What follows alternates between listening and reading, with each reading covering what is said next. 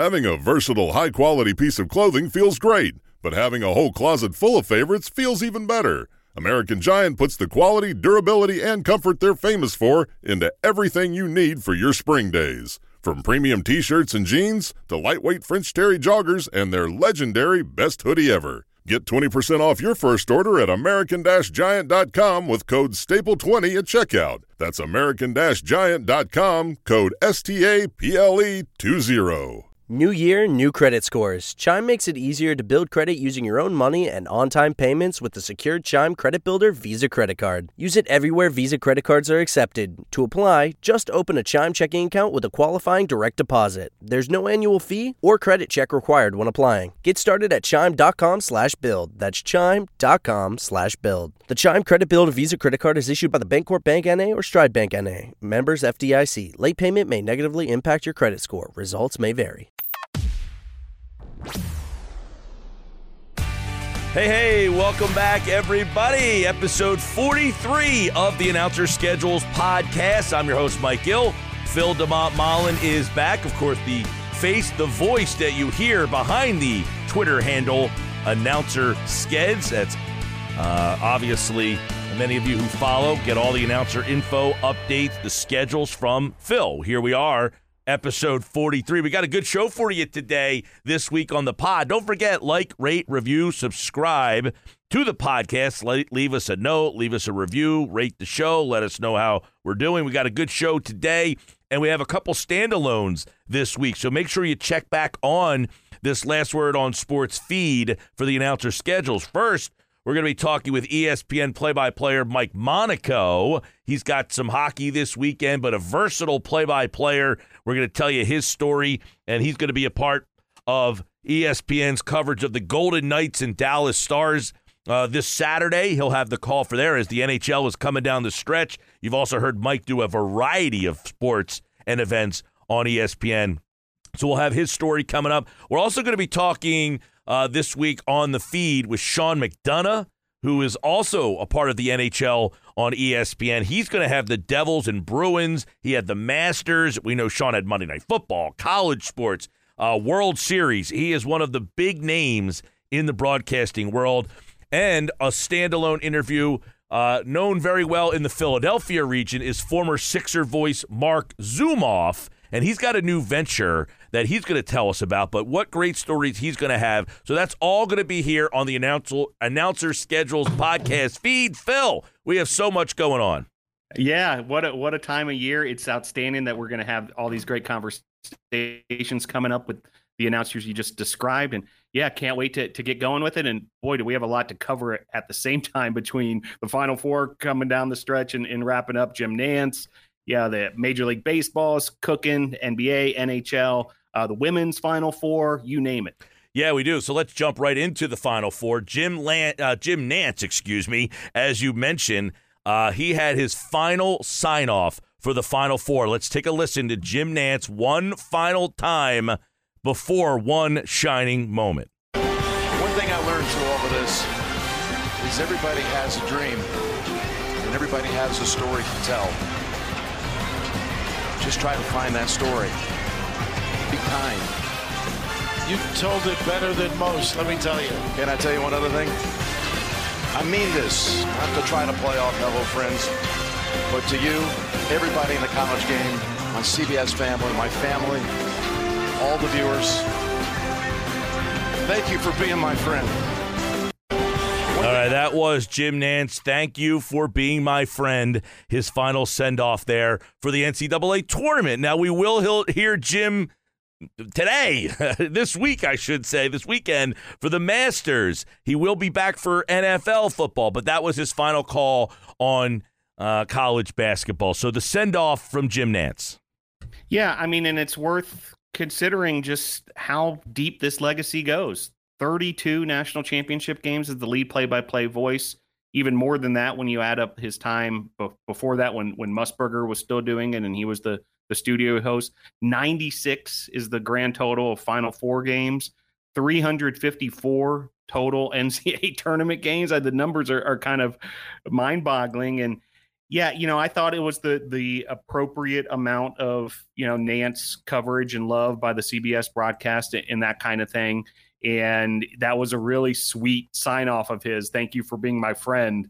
Yeah, that that was that was touching. You know, I, I kind of felt touched a little bit. I mean, I grew up in many ways with with Nantz. You know, bringing me the action of so many you know sporting events and especially March Madness over the years. And so I thought it was it was really well done on on Monday night you know, um, you know, Bill Raftery and, and Grant Hill hamming it up with them as well. But yeah, what a legacy as far as this this NCAA tournament run for for Jim Nantz. But like you said, you know, he he'll keep going. He he plans to go for a long time. In fact, with both Masters and the NFL. Yeah. Now Jim Nantz, obviously, I think is more synonymous with even though the 32 year run is unprecedented. I don't think anybody will do that again. Ian Eagle is the successor. He's certainly not going to give you 32 years, I would imagine, on NCAA uh, tournament basketball. But 32 years, it's unbelievable to think that 1986 uh, is when he made his first call, and that was Jim Nantz, Bill Raftery, March 15th, 1986, a 26 year old Jim Nantz on the call.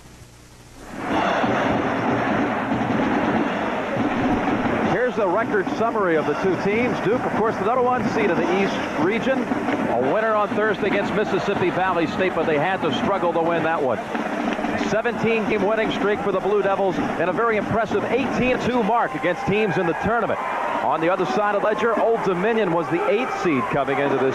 So there's Jim Nantz, Bill Raftery, age 26. It's his first game, Duke Old Dominion in the NCAA second round at the Greensboro, North Carolina Coliseum. And then, of course, uh, that pairing was back again for his final one. So what a run there. But, Phil, is he more synonymous with the NCAA, the Masters, or as the number one play by player on the NFL?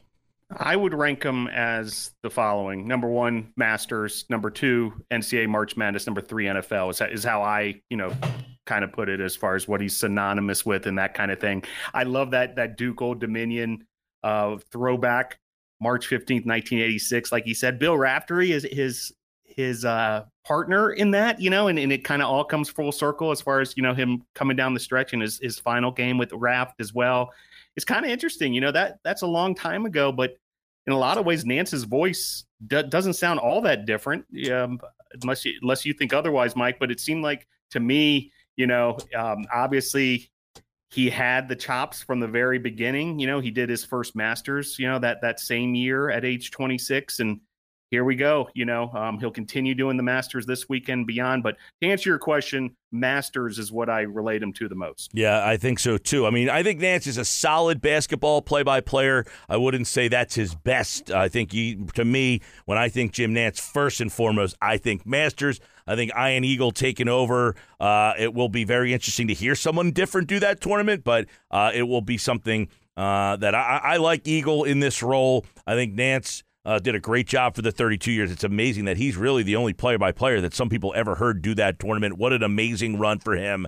And he says, Thank you for being my friend. That's how uh, he closes things out. All right, let's go uh, to that coverage. Jim Nantz, Bill Raftery, Grant Hill, Tracy Wolfson, who I thought was attached at the hip with uh, Dan Hurley for much of that tournament. Uh, she had a lot of interviews there uh, on the court with him. In the studio, you had Gumbel, Kellogg, Jay Wright. We talked about him at the beginning of college basketball season. I told you I thought he was going to be a star. Charles Barkley, Kenny Smith.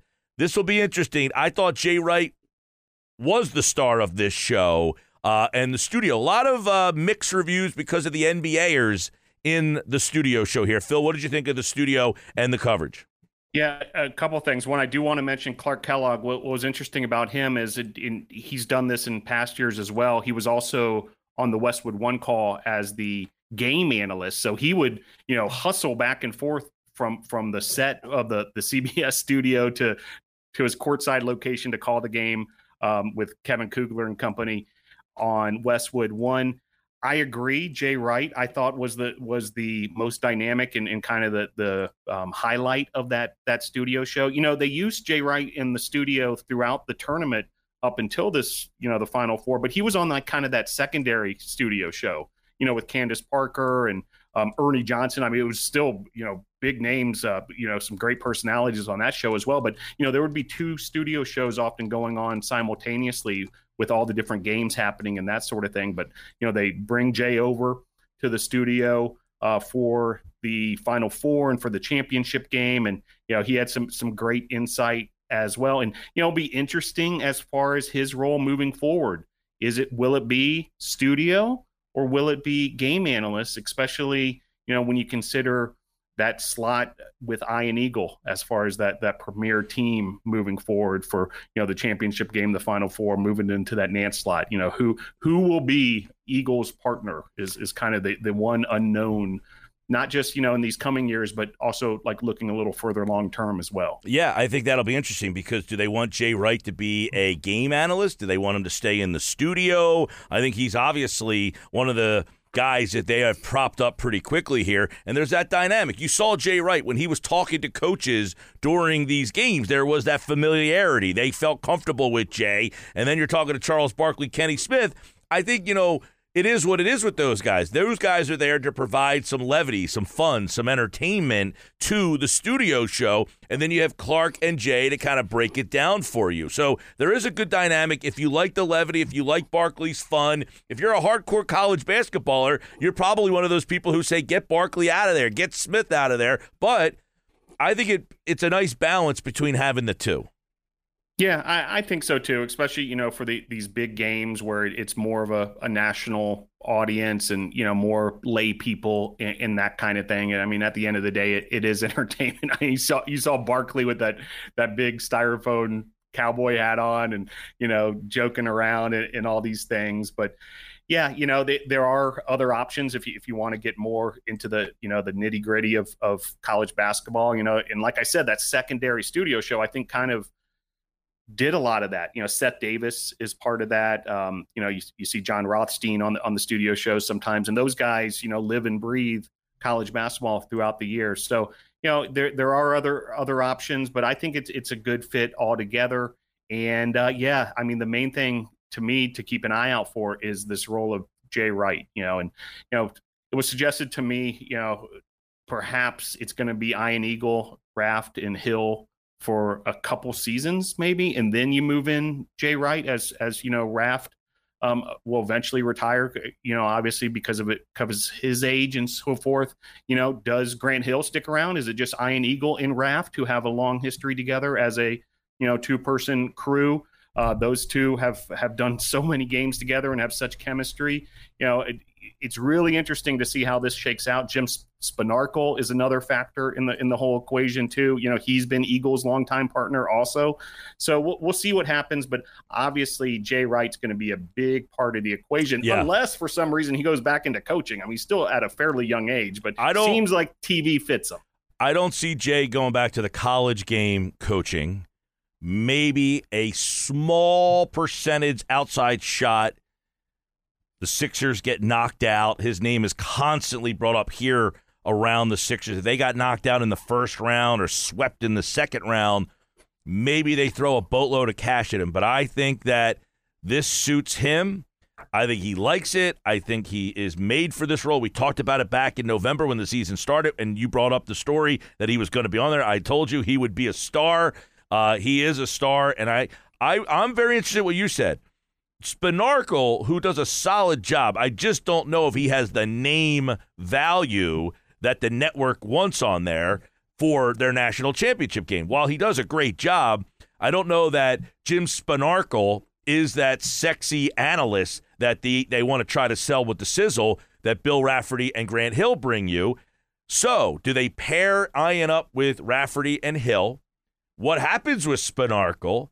And if they put Jay Wright into that role, what happens to Hill and Raftery? Who do they get matched up with? So there's a lot of moving parts with this national uh, championship and the NCAA tournament moving forward here, Phil. All right. Uh, that was big. And then the radio side, Kevin Kugler, his call I thought was outstanding, by the way.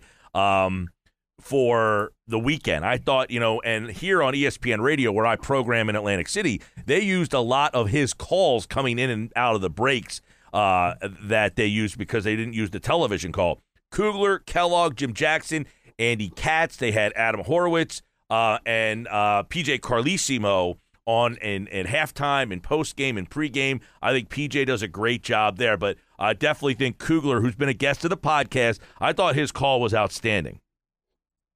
Yeah, I, I agree. And, you know, I caught some of the pregame show of the national championship game, and it was the portion where PJ Carlesimo was interviewing both of the head coaches. And boy, talking about some some great content there. And, you know, PJ just knows the game so well, but he also knows how to, you know, to to speak on air. And it, it was really, really compelling. And that connection he has with with Danny Hurley and the whole the whole New Jersey thing and and, and so forth. So I thought um, PJ w- was a big star of Westwood One's coverage, and certainly Kevin Kugler.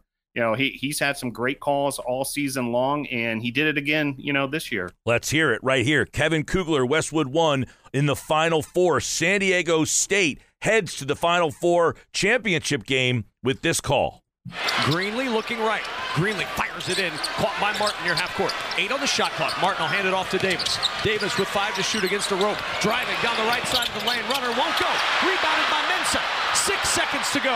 Five seconds. Butler to the right wing with three seconds. Butler in the corner with one second. Hoists the jumper. It's good! It's good! Lamont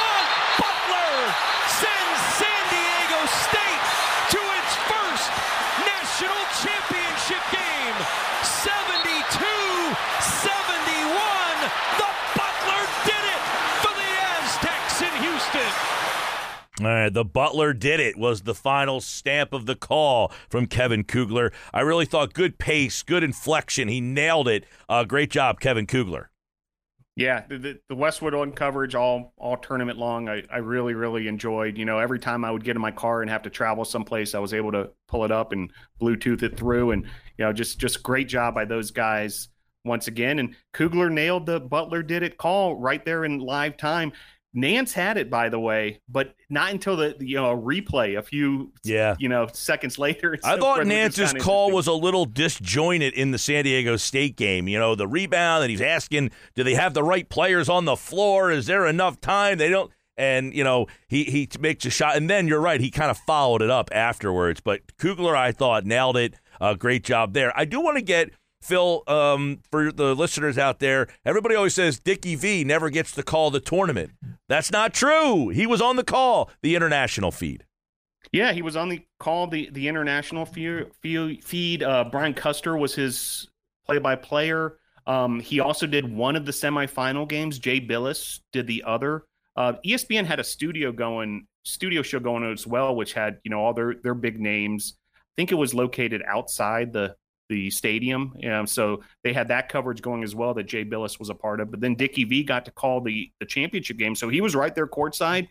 It went to like nearly 200 countries or something. Basically, any place around the world that has a television that uh, transmit in the English language was listening to to Dickie V call the call the championship game, which was kind of cool. Very cool. All right, uh, the women's game. Obviously, the ratings for this off the charts. It comes at a great time for the women's game. Their media rights are coming up that they can renegotiate and make some money off of the popularity of their sport. And we know they had massive ratings for the game. Almost 10 million people watched Iowa and LSU in the championship game. But I thought Ryan Ruocco, Rebecca Lobo, uh, I thought their calls for the entire tournament. Ruocco is an excellent play by player. He loves doing these games. Of course, he's the number two for the Nets uh, for uh, Yes Network. And of course, uh, he is the voice of the women here on ABC and ESPN. But I thought Ruocco had a really good tournament. Yeah, I, I thought so as well. You know, the, these were big, big moments. And obviously, you know, the the the spotlight was on women's basketball like we've never seen before. And yeah, Ruocco and Lobo have created quite a bit of chemistry, and Ruocco does a great job kind of elevating those big moments as well and, and bringing you the action. You know, the the the championship game you mentioned had huge ratings. That Friday night game, wow, what a, what a what a deal that was as well. That Iowa South Carolina big upset. I, I think it's kind of got lost in the shuffle a little bit. You know, just how overwhelming of a favorite South Carolina was to win this whole tournament, just roll through this thing, and then Iowa knocks them off. And you know, just just wild stuff in the women's Final Four. Let's take a listen to Ryan Ruocco in the Final Four as Iowa knocks off previously unbeaten South Carolina. This is away.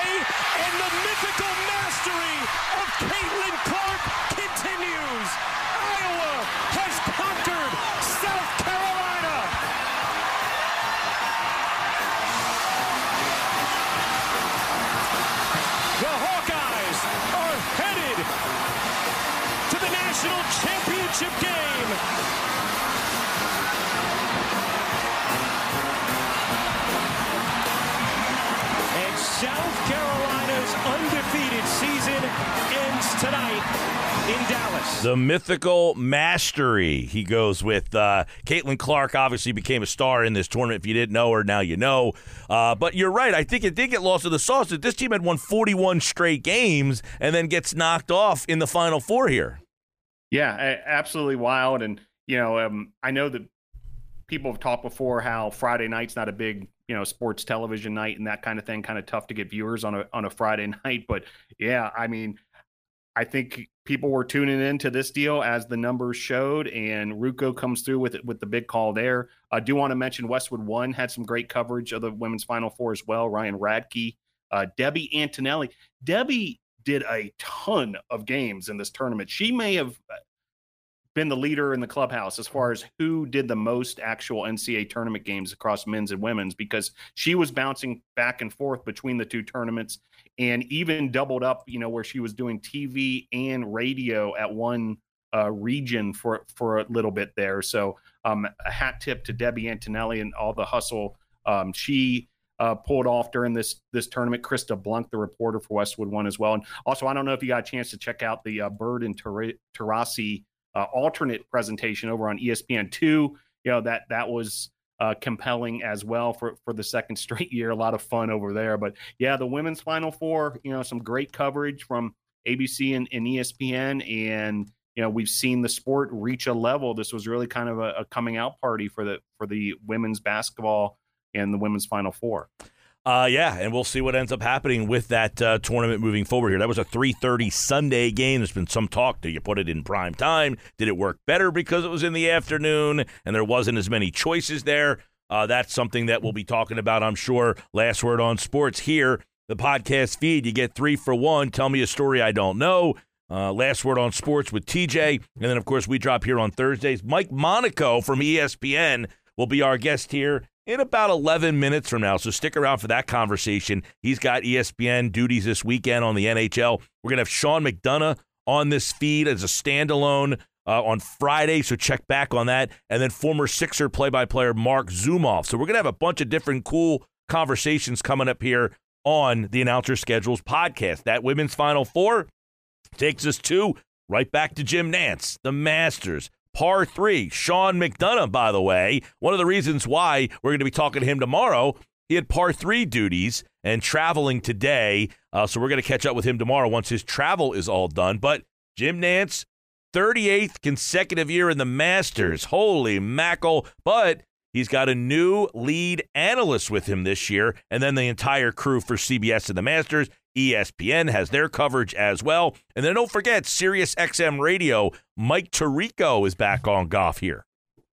Yeah, so you know another um, year of Masters. It's going to be interesting. You know, I'm not all that far from Augusta, Georgia, here in the mountains of Western North Carolina, and there's some serious weather coming through. You know, this part of the country throughout the weekend. A lot of rain, so this might get pushed back, you know, as far as that final round goes, all the way, all the way to Monday. So that'll be interesting how that all shakes out. But yeah, Jim Nantz, like you said, 38th consecutive year covering the Masters, his 36th time in that that host role, and you know he obviously Sir Nick Faldo, who who was with them for all those years, has stepped away, and Trevor Immelman now the the lead analyst. So this will be his Masters debut. You know they've gotten a, a few good reps under their their belt already this year with other PGA events. And then, you know, a lot of familiar names, but also guys who we know from other sports. Also, Andrew Catalon, who is a big star of the, the NCAA tournament, he's going to be one of the hole announcers for, for CBS.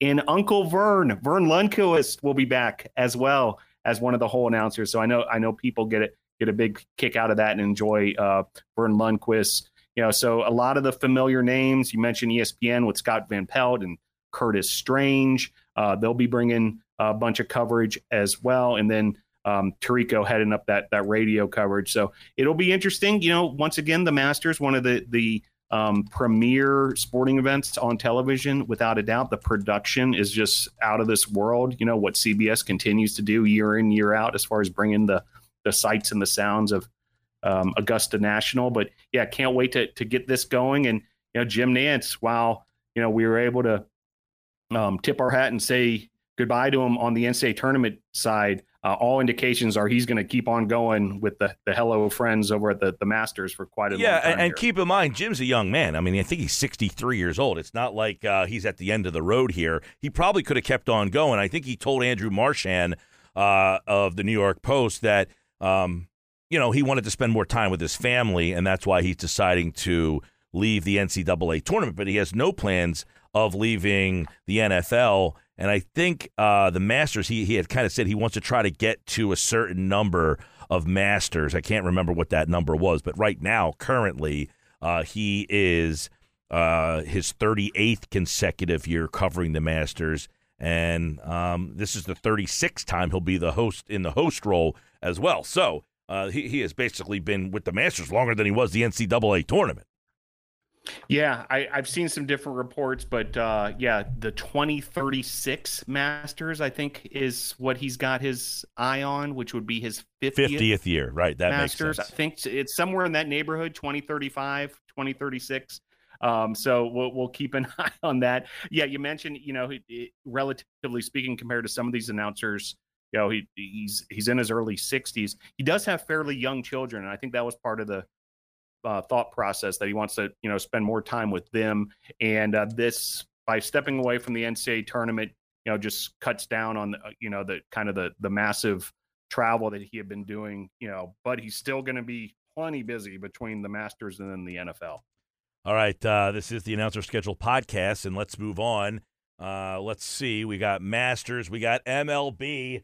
And uh, man, just a bit outside. Bob Uecker, 89. We're talking about age. He's 89, and he's still got all the energy in the world as uh, he calls a opening week walk-off homer here. Let's take a listen as the Brewers come from behind to beat the Mets. Bob Uecker on the call. Tied at six in the ninth. And the pitch.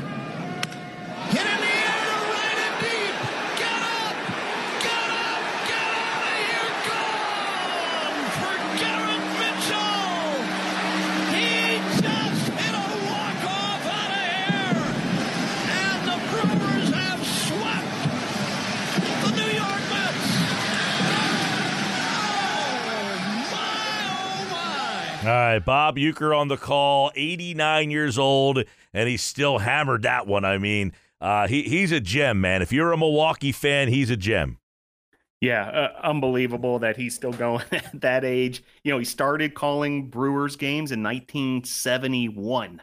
You know, to to to kind of uh, put that in perspective after you know his playing career and so forth, and you know he did national television work with Major League Baseball for for a good stretch there, also in the you know 70s and 80s. Uh, he was on NBC in the 90s for a bit, I believe, with Bob Costas and, and Joe Morgan. You know, so you know, certainly a, a, big, big name in the sports world. I mean, he'll, he'll, always be remembered for those Miller Lite commercials as well, you know, and, you know, uh, hey, uh, just a bit outside and, you know, I must be in the front row and, you know, all those great quips from, from Uecker. He, he blends in the humor. I think a lot of people, I think a lot of people, Phil, might remember him from the movie Major League.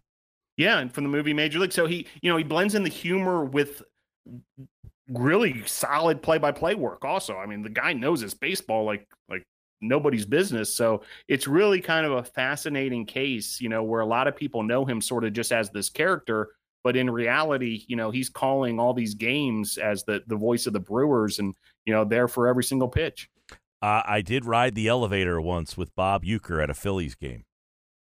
Wow, that's my uh, that's my that's my claim to, to Bob Uecker fame right there. I rode the elevator with Bob Uecker. It was Phillies Brewers uh, wild card series. It was the one actually where uh, CC Sabathia gave up uh, the grand slam. I think it was a Shane Victorino, and what that must have been 08. So I'm going back to 08 when I rode the elevator with Bob Uecker, and he's still going strong, man.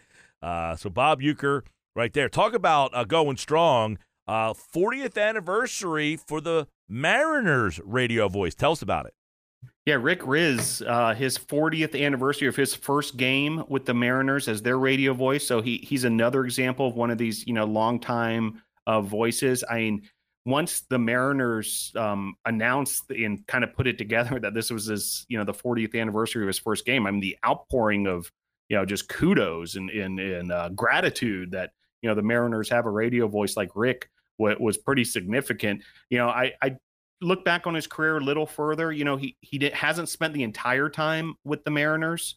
Uh, he did spend a few years with the Tigers in the in the 1990s as, as their voice but then came back to, to Seattle as the radio voice. So congratulations to Rick Rizzs. you know, just an, another great milestone here for, for one of these announcers who, you know, in, in so many ways, you know, has become synonymous with, with a certain team. Aaron Goldsmith, by the way, you know, splits the play by play duties. You know, a lot of these Major League Baseball radio um, operations, you know, where it's not so much necessarily play by play and analysts next to each other, but, you know, they're kind of a, a, duo of sorts where they'll split up the innings and that kind of thing. And so so Rick and Aaron do that quite a bit with the Mariners, and you know just just another example of how these guys you know hold on to these jobs for a long time, and when they do eventually become open, it's a big deal. All right, uh, Mike Monaco is going to join us here in just a couple of minutes. Before we get to Mike, who's called some MLB games as well, he's also on the NHL this weekend. Apple's making their TV debut on Friday, so if you're listening to the podcast on Thursday when it drops uh, that's tomorrow. Rangers Cubs, 2 o'clock. And 7 o'clock, we got Padres and Braves, and they got some new names calling on Apple.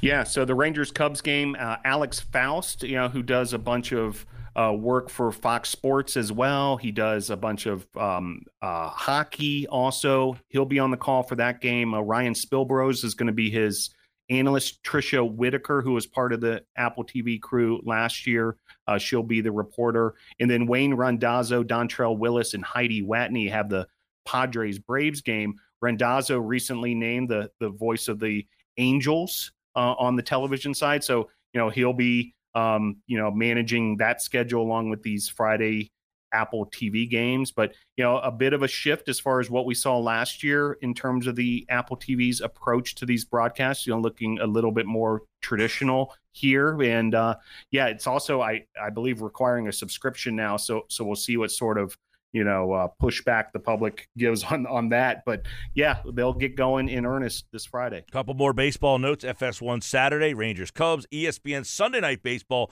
Padres Braves. Karl Ravech, who's been a guest of this podcast, Go back to our archives. Eduardo Perez, Dave Cone, Buster Olney. That's the Sunday night crew. Cone is back after Roger Clemens made the debut last week because Cone had yes duty. ESPN Radio, former guest of the podcast, Mike Couzens, on Padres Brave Saturday with Dougie Glanville. And then on Sunday, Boog Sciambi back for Sunday Night Baseball with Doug Glanville. I had Doug Glanville on the radio uh, with me a week ago outstanding. Such a smart guy. Love to have him on this pod to talk about his journey a little bit because I think he's and and ESPN is using him a lot more now in this analyst role. So Boog and Doug Sunday Night Baseball. Uh, Brendan Burke has been named the new leadoff voice for Peacock's coverage on that's that Sunday game.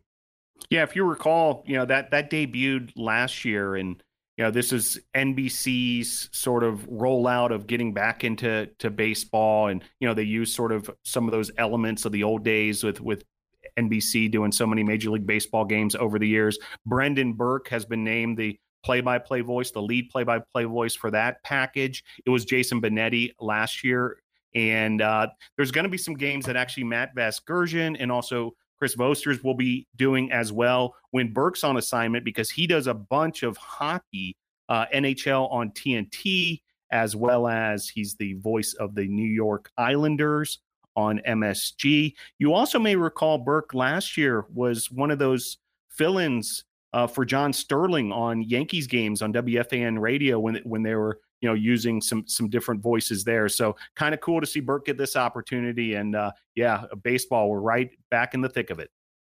All right, there we go. We got the baseball schedule this weekend. We just gave you that. We'll get to the NBA, the NHL, the Frozen Four as well. We got some great voices calling that. But let's bring in right now our guest this week on the Announcer Schedules podcast, a very versatile play by player, ESPN. Uh, you've heard him call MLB, the NHL, the Little League World Series uh, college baseball, football, lacrosse, volleyball. He has done it all. Very versatile. And this weekend, Mike Monaco will be calling the Golden Knights Dallas Stars, ESPN's coverage of the NHL. They're getting down to their playoffs.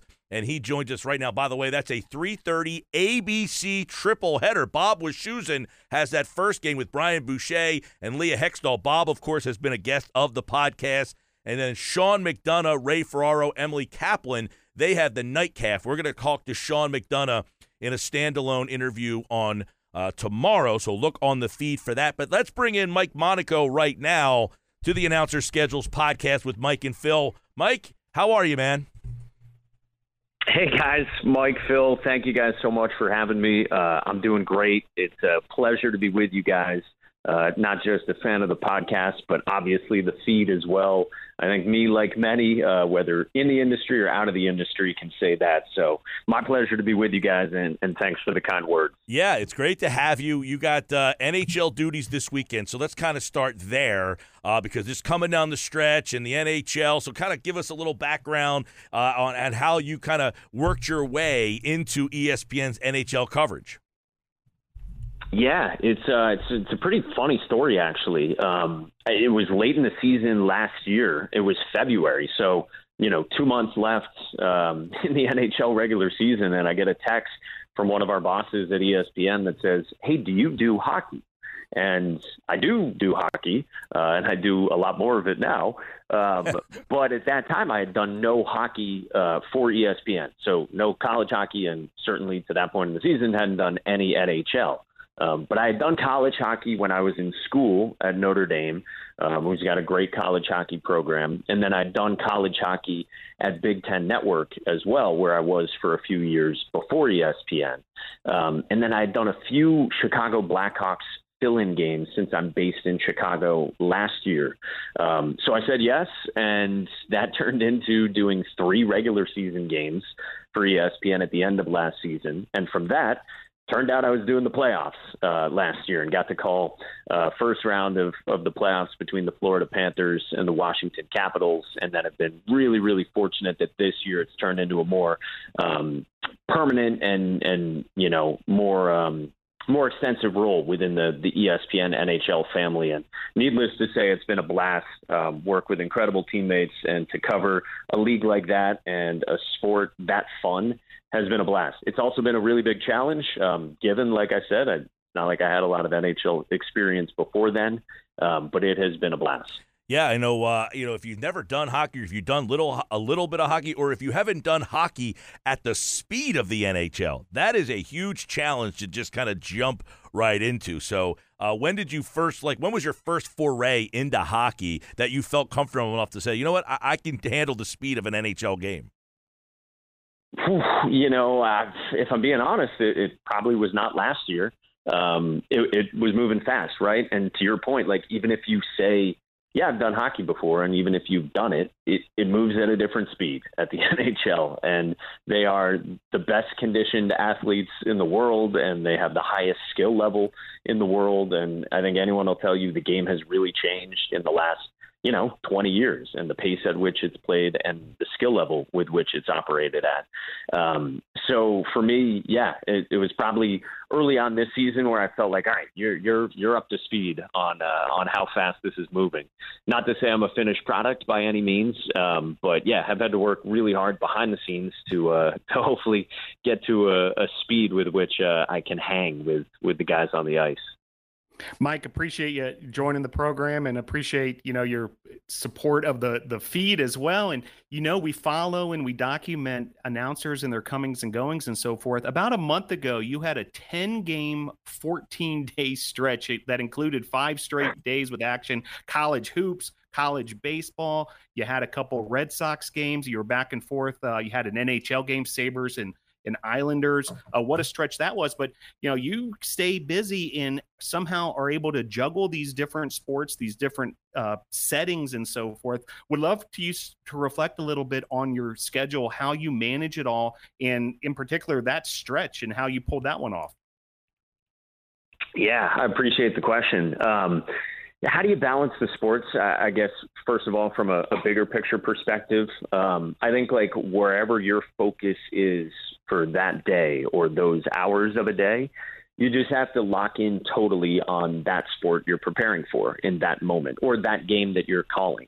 And so it's it's kind of like compartmentalizing for me at least mentally um, and in my mind of hey, like I've got to lock in on Major League Baseball today and the Red Sox and the Atlanta Braves. And all right, a couple days from now, like I will lock in wholeheartedly on the Columbus Blue Jackets and the Buffalo Sabres. But right now, it's Red Sox. Um, and then, yeah, as for how do you manage like 10 games in 14 days, I think that stretch for me um, started in Vegas, then went to Florida for spring training, then went to Buffalo for the NHL, um, went home, then went to Charlottesville, Virginia for college basketball. Um, then had college baseball, a game being played in Gainesville, Florida. Then back to Florida for spring training, um, back to New York, this time to Long Island for the NHL, and then back to Florida for spring training. So um, making sure you know which gate and a flight you're supposed to be on is, I guess, uh, first and foremost a priority. Um, but no, just you know, it's it's fun, right? Like I, I feel supremely lucky to be calling those games, and so like yeah, it's it's busy and you know it's hectic, so to speak. But um, I I know that I'm really lucky to be in a position where I can call all sorts of different games like that. Um, so it's just a matter of getting your work done in advance when you can, um, and then even in the the midst of the busyness, you know, focusing on what's the most important stuff for your preparation um, and kind of prioritizing all right what do i really need to have down to go into this broadcast today if maybe i don't have time to do every single last thing and read every last article about a team or pour through every you know statistical nugget prioritizing as well and that's a big help in in getting through a stretch like that Great, great stuff, Mike. Uh, we're here with Mike Monaco, and Mike. You know, we have a lot of aspiring broadcasters listen to our program as well you know college broadcasters that sorts of things and you got started as an intern while you were at notre dame at NESN, and now you're, you know, part of the Red Sox broadcast in such a big way. Would love for you to tell that story and perhaps, you know, some advice or lessons to college students who are looking to break into the industry and how those internships can pay off. Yeah, I'll start with the the second part first. Um, be open to anything, and you know, say say yes to opportunities within an internship or even in pursuit of an internship and applying for stuff. I was talking to a college student this week and and told her that like you know keep an open mind. Um, you might get exposed to something that you didn't know you'd be interested in. Or I had college professors who would say this to me doing an internship might be great because it eliminates something that you then know you don't want to do. And that's helpful as a, a data point for yourself, so to speak, as well, um, going forward. So, yeah, like pursue things, have an open mind, say yes to whatever you can. Um, and work your tail off like at your internship it's a chance to to make um, to make an impression and to be willing to work and to learn. And um, if you're if you're there working hard i think people around you will will probably notice and you know take more of an interest in in what you're doing and appreciate your work ethic and the value you're trying to bring to wherever it is you're working. Um, as for me specifically interning at NESN, yeah, it was the summer of 2012, um, which was a an an interesting but uh, forgettable from a record standpoint Red Sox season. But for me, it was really special to be there interning at NESN. Um, Matt Stairs was one of our studio guys. Um, and we, we didn't really know each other, but you know, he might see me uh, occasionally, you know, once a week or something walking around through the offices at NESN when he was doing pre and post game coverage. He thought I looked like Zack Greinke, so he exclusively referred to me as Zach from a certain point on whenever he saw me. Um, so that was that was how I was roaming the halls of NESN, at least in his eyes at that point. But yeah, it was special. Um, I got to sit in an edit bay working on um, 30 second promos that would air on NESN, sort of recapping that night's game and then looking ahead to the next day's game. And because of that, we would sit in this edit bay throughout that night's Red Sox game. And we had a feed audio wise where we could listen to the truck's communication to the announcers. So I could hear what the producer and the director were saying and having a conversation with the play by play guy, Don Orsillo, and the analyst, Jerry Remy. And so that was really cool exposure for me, you know, just starting to figure out that I wanted to do play by play and to be able to listen in and, and hear those conversations.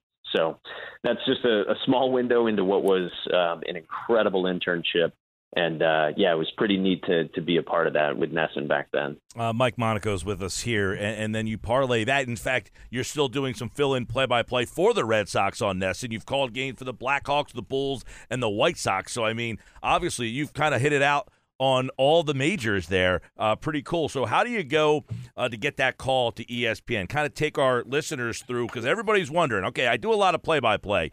How do I make that jump? What was it for you? When was that moment? uh, that you got that call because throughout the course of this podcast, we've had so many great stories of, you know, hey, I was driving in my car and they just called me and they listened to here.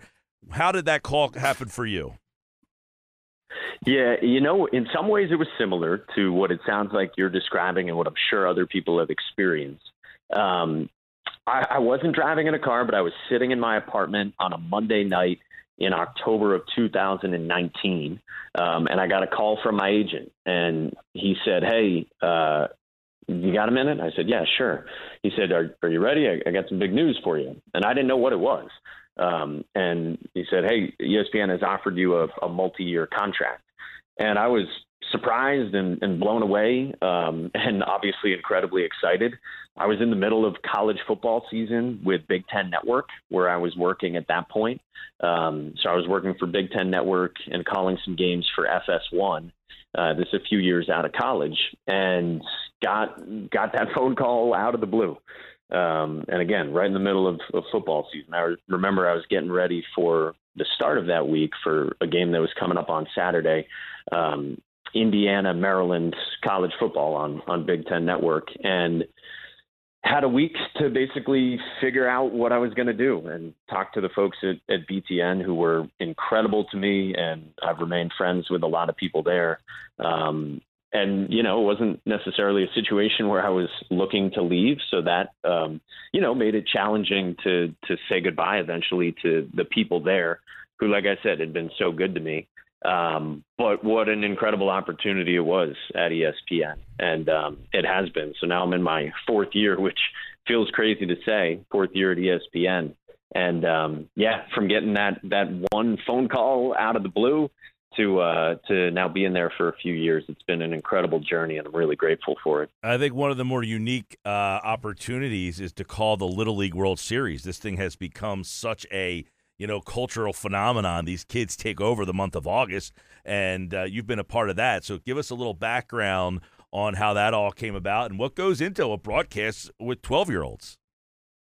uh, well, I'll start by saying it is my favorite event um, in a calendar year. These last couple of years, I think I've done about a hundred games a year for ESPN, and of that hundred, there's there's nothing I enjoy more than the Little League World Series, and um, it's just a really special event. Um, yeah, different from from anything else that I do. Um, as for how it came about, um, I had been doing college baseball.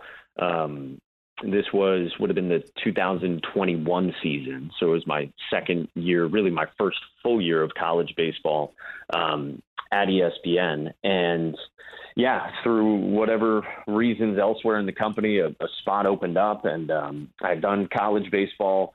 That had led to me doing some Major League Baseball um, for ESPN that year, and um, yeah, turned into to doing the Little League World Series. So that was really neat.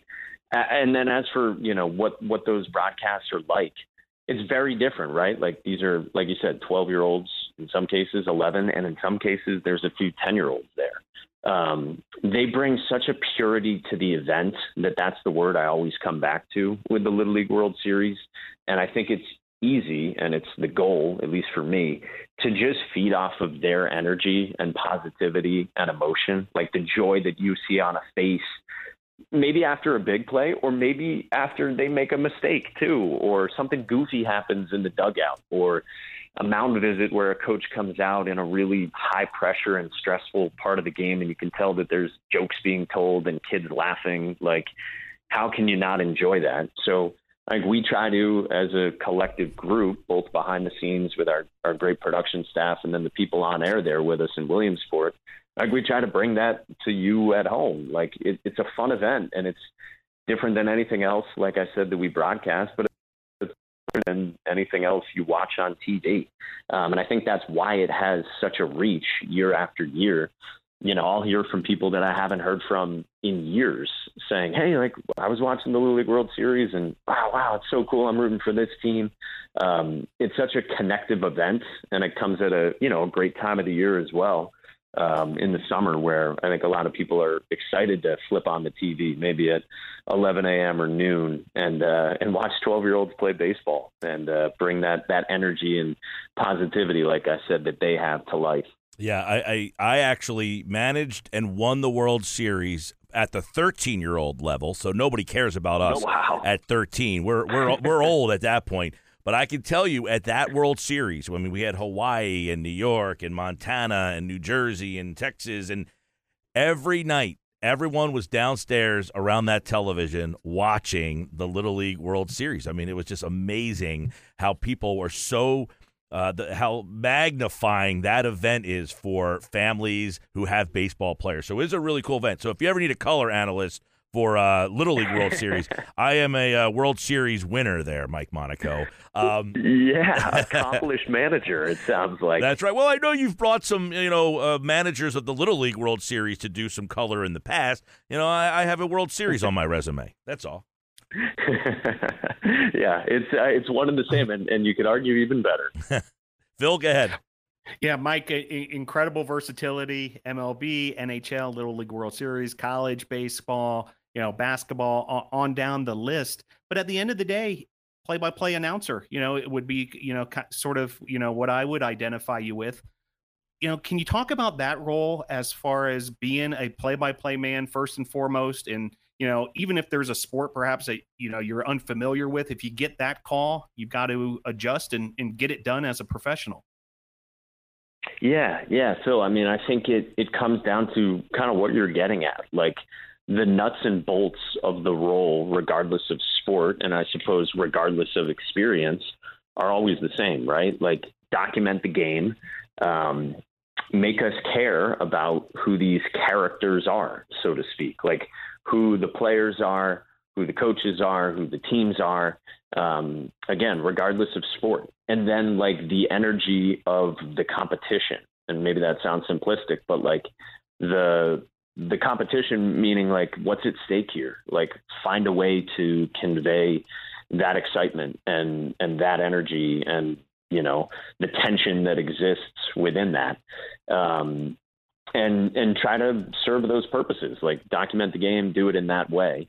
Um, and yeah it's it's different based on the sport and regardless of what your experience is too uh, and, you know depending on what your experience is as well.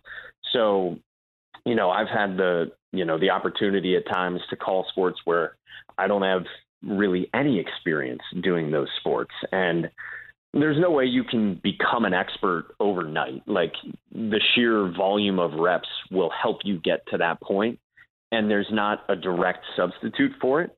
Um, but I think you can try. And so, like for anyone out there listening who's maybe diving into a sport they haven't done before, what I've tried to do, and I kind of alluded to this talking about hockey in the NHL earlier, is like just immerse yourself in the sport. Like listen to podcasts that talk about the sport. Like for me, when I was calling lacrosse and trying to become, you know, better versed in lacrosse, I was listening to every inside lacrosse podcast that get downloaded into my podcast feed on my phone.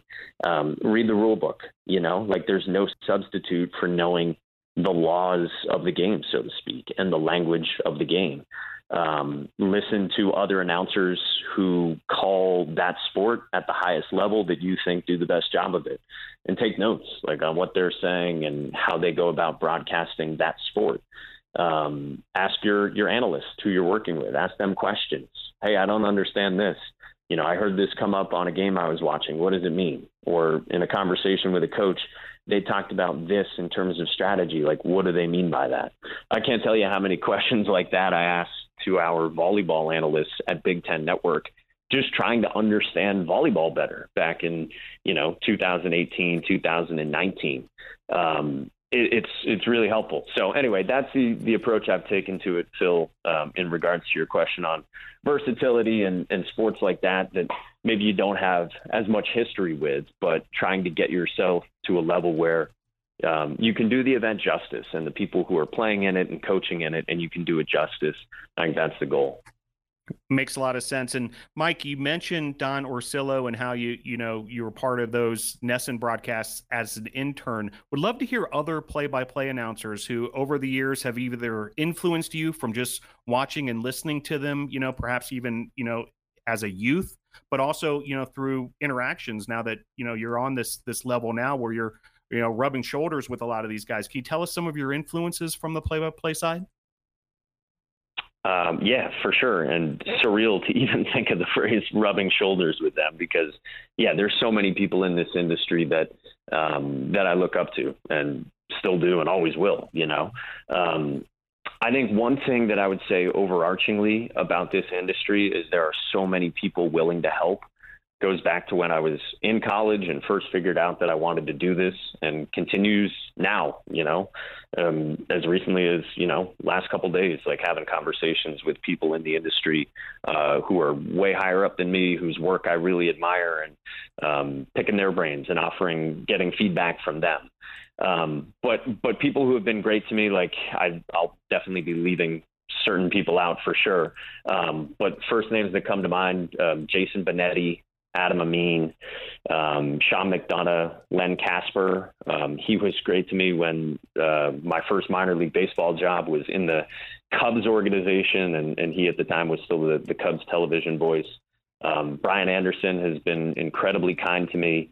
Um, so again, it, it's a really long list of people, and um, you know, many of them have have said to me, just just pay it forward. Like you're welcome for for taking the time. If I say thank you to them, but um, you know, pay it forward because there's other people coming who who want to do this, and um, you know, like we're all in this to you know enjoy sports together. So uh, hopefully can can pay it forward to to other people who uh, will ascend you know to really really high levels calling games someday. Uh, Mike Monaco, uh, ABC's triple header, Vegas, Dallas. He's got that middle game, and uh, you know we talked about versatility. We'll leave you with we as we do with many of our guests here on the Announcer Schedules podcast. If you had one, which the one you pick? Which one do you feel you are most synonymous with? Which sport? Yes.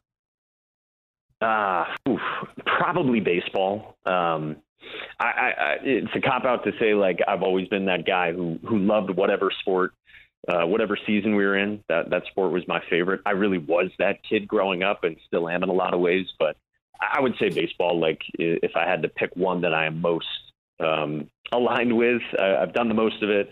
You know, I did five years in minor league baseball, a couple summers in addition to, and before that um, in the Cape Cod Baseball League. So if I got to give a, a, one word, one sport answer, it'd be baseball. All right. Mike Monaco, check him out this weekend on ABC. The NHL is coming down the stretch. He'll have Golden Knights and the Dallas Stars, the playoffs, and more. Of course, he was kind enough to join us right here on the Announcer Schedules podcast. Mike, appreciate your time and uh, obviously safe travels with everything that you got going on, and good luck with the rest of all your seasons.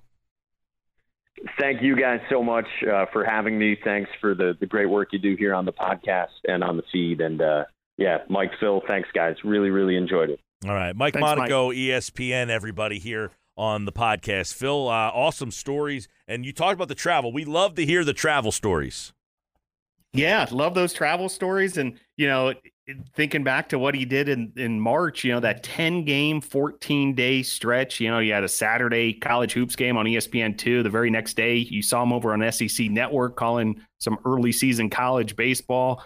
Red Sox, you know, down in spring training on that Monday, and then off to a Sabres Islanders game on ESPN Plus and Hulu for the their NHL package, then back to the Red Sox, and you know that was just getting started during that 14 day stretch, and you know documenting all these coming and goings of the play-by-play announcers and you know the different commentators throughout the national broadcast. I feel like Mike Monaco's name comes up as as much as any, you know, because he does all the, this um, versatile work. You know, college baseball, Little League World Series. You know, uh, different different MLB games, different college basketball, college football games. You name it. You know, that sort of versatility can can really go a long way as far as getting all these assignments. And not to mention, he's you know part of that NESN Red Sox team as well. So really I- impressive, you know, what, what he, he's been able to do, um, you know, a, a quick rise in, in, his career and uh, really appreciated him coming on the, on the show here and, and, and, sharing, you know, some of his journey and some great advice also for, for college yeah. students and for broadcasters who are, you know, trying to bust into the business. Yeah, absolutely. Good stuff with him. And uh, he has that NHL this weekend, as he said. I never really had any NHL. I tried to call hockey, Phil. I don't know if you've ever done it if they called me and asked me, I would have to politely decline. Like I just could not keep. That is one sport that I've tried, and I just I, I know my limitations. Baseball, basketball, football. I've done MMA, and I just hockey is it's just it's something that I just uh, do not feel comfortable. So kudos for him getting that call, and you know that's not easy to make that jump from even the collegiate level up to the NHL. So he'll have the call this weekend uh, for the NHL. Speaking of NHL, by the way, go ahead. Mike, I, am in a similar boat as you with the with the NHL. I, will tell a quick story. You know, um, I, I, consider myself a pretty versatile statistician who's worked a bunch of different games for a diff- bunch of different broadcasts, you know, and a bunch of different sports and all these things. And I got a call once to do a Florida Panthers uh, television assignment. You know, being their their statistician up in the booth, and I was you know, I had a, a, lot of trepidation accepting it. And I was like, you know, I've never done a hockey game before. I, I'm, I don't know if I would do it justice. And, you know, the, the assigner kept on pushing me and saying, oh, you, will be able to handle it. We, we totally trust you. You can, you can come on, you know, you can, you can pull it off and all this. And I honestly was lost the entire game you know, and, and I feel like I can watch a game on, on television and, and know what's going on and so forth. But when it came to being that deep into the sport and keeping track of everything and following the action and following and keeping like a paper uh, book, basically, of, of keeping up with the statistics, I, it was the same situation that you described, Mike. But for me, from the the stats standpoint, that I said I, am going to just politely say no. that you know, find somebody more qualified who can do a better job for y'all if you, if you, if you ever need a hockey statistician. It is a difficult sport to to cover. There's no doubt, and uh, I tip my hat to those who who are able to do it so well. Very difficult, yes. Uh, and I don't know. I mean. There was a game. I don't know if I've told the story on this pod before, but when the NHL was on strike or locked out, whenever that was years ago, they played a charity game uh, at Boardwalk Hall in Atlantic City, and it was. Um, I think it had to do for Sandy, the Hurricane Sandy, and I think they were trying to raise money for people there. And there was like top flight players, like Martin Brodeur was one of the goaltenders. I think Mike Richter might have been, but some of these guys had been just retired. But there was a mix of like players who had just retired and guys who were still playing. It was the only hockey game you could find like anywhere because everybody, you know, there was a lockout. Um, and our radio station, which is in Atlantic City, and the game was at Boardwalk Hall in Atlantic City, we decided to put the game on the radio. But we do not have a play by player to do hockey. So I was going to try to do the play by play, and I and I said, you know what, I just cannot do it. It would just not be credible. I called a guy who was working with us at the time. He had done some college hockey, and he he did an outstanding job. The guy's name was Ryan Messick. Uh, he did an outstanding job, but I said, man, he blew me away. He sounded like he was a Stanley Cup Game 7 guy next to what I would have done that night. But it was a great event. But that was my. I did college hockey at West Virginia. It was a club team. You would do the game at 11:30 on Friday night from like a crow's nest at the Morgantown, you know, municipal ice rink. I just said no, not me. So Mike Monaco, NHL. We're gonna have Sean McDonough Uh, hopefully tomorrow he had the Masters Par Three, so we're scheduled to have him tomorrow, along with Marc Zumoff, the former Sixer play-by-player. So uh, look back on the feed. You'll get this on Thursday. Come back on Friday and check out the feed. Uh, last word on sports, Mike and Phil. Let's uh, all right. Let's boogie down with the uh, NBA real fast. Some NHL stuff we kind of told. We'll go with the NHL because we just talked. Uh, Saturday, you got a triple header. Bob Wischusen, Brian Boucher, Leah Hextall at one. Mike Monaco is on the call at 3.30. And then uh, 8 o'clock, Devils Brew and Sean McDonough uh, with Ray Ferraro and Emily Kaplan. They got a Sunday TNT doubleheader. Brendan Burke, Darren Pang, Jackie Redmond. That's Brewers Flyers. How they keep putting the Flyers on national television. Uh, Avalanche Ducks, Kenny Albert, Eddie Olczyk, Keith Jones, who, by the way, is the Flyers' uh, color analyst, Keith Jones is. Uh, so there you go. There's your NHL. And then on uh, NBA, TNT Thursday night, it's the last week. Heat Sixers tonight. Brian Anderson, Stan Van Gundy, Jared Greenberg. Nuts, uh, Nuggets, Suns. Kevin Harlan, Reggie Miller, Stephanie Ready, uh, as they have that doubleheader. ESPN Radio, Brian Kuster and Roskol and Wode brings you that game on ESPN Radio on the national. G League championships. How about this? John Schriffen and Corey Alexander are on the G League. That is the Delaware Bluecoats, the Sixers affiliate, against the Rio Grande Valley Vipers. It's game two, and that is on ESPN News. You know, there's a local company here called BFA Sports. They do the production, and I do a lot of their play by play for the Sixers G League team, the Bluecoats, during the regular season. Yeah, so Bluecoats and, and Vipers getting some coverage there. You know, if the the uh, three game series goes to a uh, game three, that'll be Sunday on ESPNU. And uh, John Schriffen, Corey Alexander, David Resnick, as you mentioned, Corey Alexander. I mean, talking about another guy who has done a bunch of games throughout this basketball season. You know, he was all over the place throughout the year, uh, even trying his hand at play by play for with the the G League. Uh, you mentioned ESPN Radio's coverage. Just one point of clarification: that's the Heat Sixers game uh, tonight. That's on ESPN Radio as well. So so good deal there. And yeah, looking forward to. Uh, NBA and NHL playoffs. They'll be here before we know it. And let's close it out with the Frozen Four big event. Yeah, you know, it's great to see this kind of coverage. It seems like every year it gets ramped up that much further. Minnesota, uh, Boston University, Quinnipiac in Michigan, the Frozen Four finalists. Uh, tonight, if you're you're checking out the podcast, uh, the semifinals, John Buccigross on the play-by-play, Barry Melrose um, up there in the booth as well. Then Westwood One has coverage, also the championship game on Saturday. So you know, we mentioned with, with Mike Monaco, college hockey came up quite a bit. It's an exciting sport in and of itself and uh, encourage folks if you haven't checked out the Frozen Four, it's worth a watch. All right, that'll do it for us. Episode 43 in the books. Thanks to Mike Monaco, ESPN's play by player.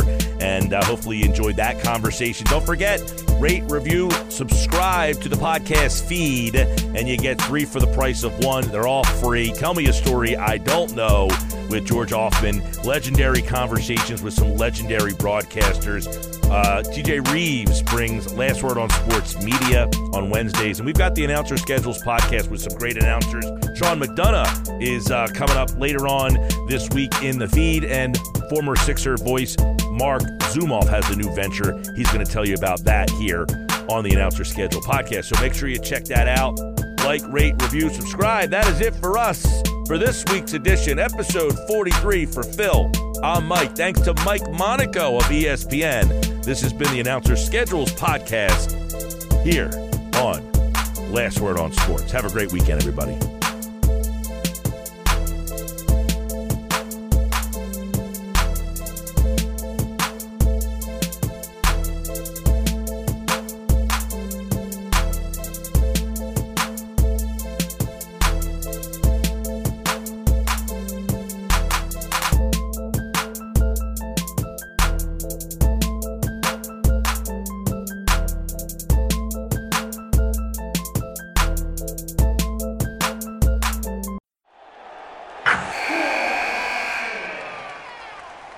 Wilson, you sent the game winning email at the buzzer, avoiding a 455 meeting on everyone's calendar. How did you do it? I got a huge assist from Grammarly, an AI writing partner that helped me make my point. 96% of Grammarly users say that it helps them craft more impactful writing. Would you agree? Grammarly helped adjust my tone to navigate tough work conversations. And it works everywhere I write, so I can quickly communicate effectively. Your teammate used Grammarly to summarize an important document, making a three pointer. How did he do it? It only took one click. When everyone uses Grammarly, everything just makes sense.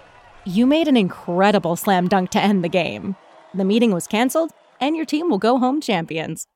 Go to grammarly.com slash podcast to download it for free. That's grammarly.com slash podcast. Easier said, done.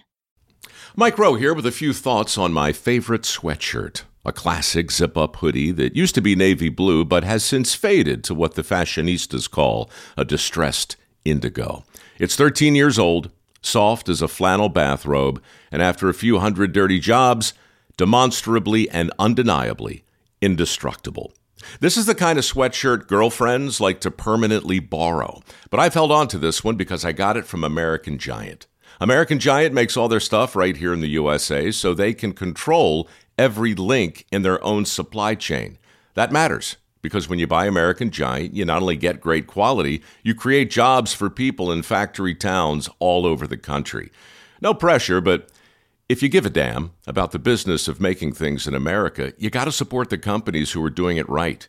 Go to american-giant.com slash Mike to get 20% off your first order. That's american-giant.com slash Mike.